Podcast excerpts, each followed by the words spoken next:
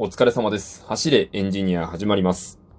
今日はですね、昨日に引き続きお仕事の話をまた少ししようかなと思うんですけど、えっと、今日は裏方の話になります。裏方。まあ、お仕事において、逆に花形って何ですかね？えー営業ですかね？それとも、商品の企画とかですかね。まあ、何にしたところで、こう、我々設計だとかは、まあ、なかなか日の目を浴びることがないというか、まあ、基本的に日も日の目浴びないですよね。大体まあ、あの、営業のトップとかがね、やっぱどうしても結構目立つようなところにあるんですけれども、まあ今日はそんな裏方のあり方に、裏方のあり方ってね、なんかちょっといいですね。あの、イン踏んでる感じで、裏方のあり方のお話をしようかなと思います。なんですけど、まあ、そもそももう結論から言いますと、裏方って目立たなければ目立たないほどいいと僕は思っているんですよね。というのもですね、裏方ってやっぱりインフラ的なところあって、縁の下の力持ちと言いますか、まあそういうようなところがあるので、あの、基本的に目立つタイミングって何かミスとかトラブルが起きた時にその目立つみたいなことがね、あると思うんですよ。例えばね、えっ、と、何かに置き換えようかなと思ったんですけど、あれですね、あの、電車とかに置き換えてみましょうか。電車って基本的に、まあ、ダイヤ通りに運行していますよね。で、ダイヤ通りに運行していることについて取り立てで、わあ、今日もダイヤ通り運行しているすげえっていう人はなかなかいなくて、なんかその、ダイヤが遅れている、乱れているってなった時に、初めて、おい、なんだよ、電車遅れてんのかよ、みたいな感じのこと言う人がすごくまあ、増えるわけですよ。まあ、これ当たり前っちゃ当たり前ですよね。だってそうですよ。だってね、普段からちゃんとダイヤ通り運行しますよって言ってるところにダイヤ通り運行してるからといって特にどうこう言う人なんていないんです。これと同じで、なんて言うんですかね、その、まあ、ミスが起きた時しか目立たない。ということは目立たないほど、まあ、いい仕事をしていると言えるんじゃないかなって思うんです。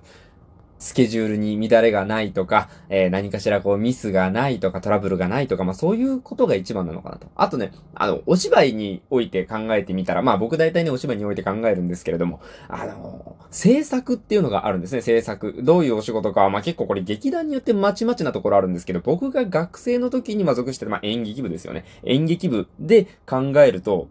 まああの、我々の部の演劇部は、えー、なんて言うんですか、あの、宣伝美術、ポスターとかパンフレットとかも兼ねていたんで、まあ、その辺はまあ、さておき、まあ、割とね、うちの部ではそこが花形みたいなところになっていたんですけど、裏の裏ですよね。えー、例えば、表券管理、あの、誰々さんから予約が入っていますとか、今、今のところ何人予約が入っていますとか、釣り船の管理をちゃんとするとか、座席がちゃんと並んでいるかチェックするとか、まあ、座席の管理、お客さんの予約の管理、お金の管理、えー、あとは、あれですね、広告とかの管理。ね、あの、どこかしらに広告とかポスターとか貼らせていただいたりとかしたときに、まあその辺の管理。要は、本当に裏のこといろいろなんですね。制作の仕事ってよく僕が学生の頃聞いていたのは、えー、誰よりも早く仕事が始まって、誰よりも遅く仕事が終わるっていうことですね。どういうことかというと、制作って、えーお芝居の稽古が始まる前からすでに動き出さなきゃいけないんですね。あの、どこで舞台を打つだとか、何名お客さんを呼ぶ予定だとか予算を組んだりとかそういうことが制作の仕事なんですね。で、逆に本番よりちょっと早めに仕事終わるんですよ。本番の1週間ぐらい前に終わっていて、じゃあ、えー残すところあと本番だけとなりましたっていう感じで、まあ本番を迎えて、本番の、ね、受付も我々の仕事なんです。制作の。で、制作終わった後に、今度は、えー最終的な、え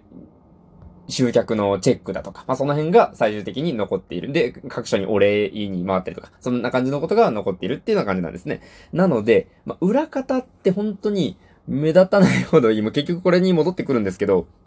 円滑にすればするほど目立たなくなっていくもんなんですよね。悲しいかな。うん。例えばね、小道具とか、小道具ってあれですね、えっと、役者さんがね、え舞台で使っている道具ですよね。あれも、基本的にね、なんかその、お客さん舞台見てるときに、うわ、あの小道具めっちゃすげえみたいな言うことなかなかないんじゃないかなと。うん、舞台装置だったらあると思うんですよね。なんか、すごいもう、お城みたいなの建てたりするような舞台だったら、わ、これは舞台装置すごいなってなるんですけど、小道具とかはあんまり、出来が良ければいいほど本物に近くなるので、そんなになんか気にならないみたいな。うん、そんな感じなんですよね。まあ、なので、こう、あんまり目立つことがないとか、表舞台に立つことがないみたいな風に、こう、なんかもやもやしている人がいるのであれば、あなたが目立たないのであれば、それはちゃんと仕事ができているということですよと僕は言いたい。うん。逆に僕も、あの、目立たないように仕事がしたい。そんな風に思っています。で、これがね、またその、この前言った、まあ、自分の居場所をたくさん持っておいた方がいいよっていうことに通じるんですけど、じゃあ仕事で目立たないのであれば、趣味で目立とうとか、ね、例えば趣味でお絵描きするんだったら、めちゃくちゃ上手い絵描いてね、あの、紙絵師っていうのになってしまえばいいじゃないですか。頑張ってね、絵練習して。それとか僕みたいにお芝居やって、舞台に立つ側になってしまえば、まあ、それはね、あの、目立ちたくてやるっていうわけじゃないんですよ。もちろんいいお芝居したくてやっているんですけど、まあ、表舞台には立つことができますよね。そんなような感じで、まあ、目立ちたい人は他に目立てる舞台をね、作ればいいんじゃないかなと思いますね。まあ、なので、まあ、お仕事、裏方やっている方は、ぜひ、えー、目立たないを目指してやってみるのもいかがかなというところでね、今日のお話なんですけれども、えー、メインのお話一回ここで置いておいて、今日はね、お便りいただきました。昨日のトークについてお便りをいただいたんで、読み上げさせていただきます。ありがとうございます。えー、ラジオネーム、アータンさんから、こんにちは、初見です。ありがとうございます。初見ですね。初見ありがたいですね。はい。で、生焼けさんの気持ちに共感です。私も仕事はどちらかといえば生活の糧だと割り切っている派です。でも手を抜いたり不真面目にはできない性格なのですが、生焼けさんはいかがですか？と。私は今はまだ独身なのでそんな感じかなと。えー、守る家族ができたら変わるかもしれませんね。一生続けたい趣味があるって羨ましいですと。ありがとうございます。はい。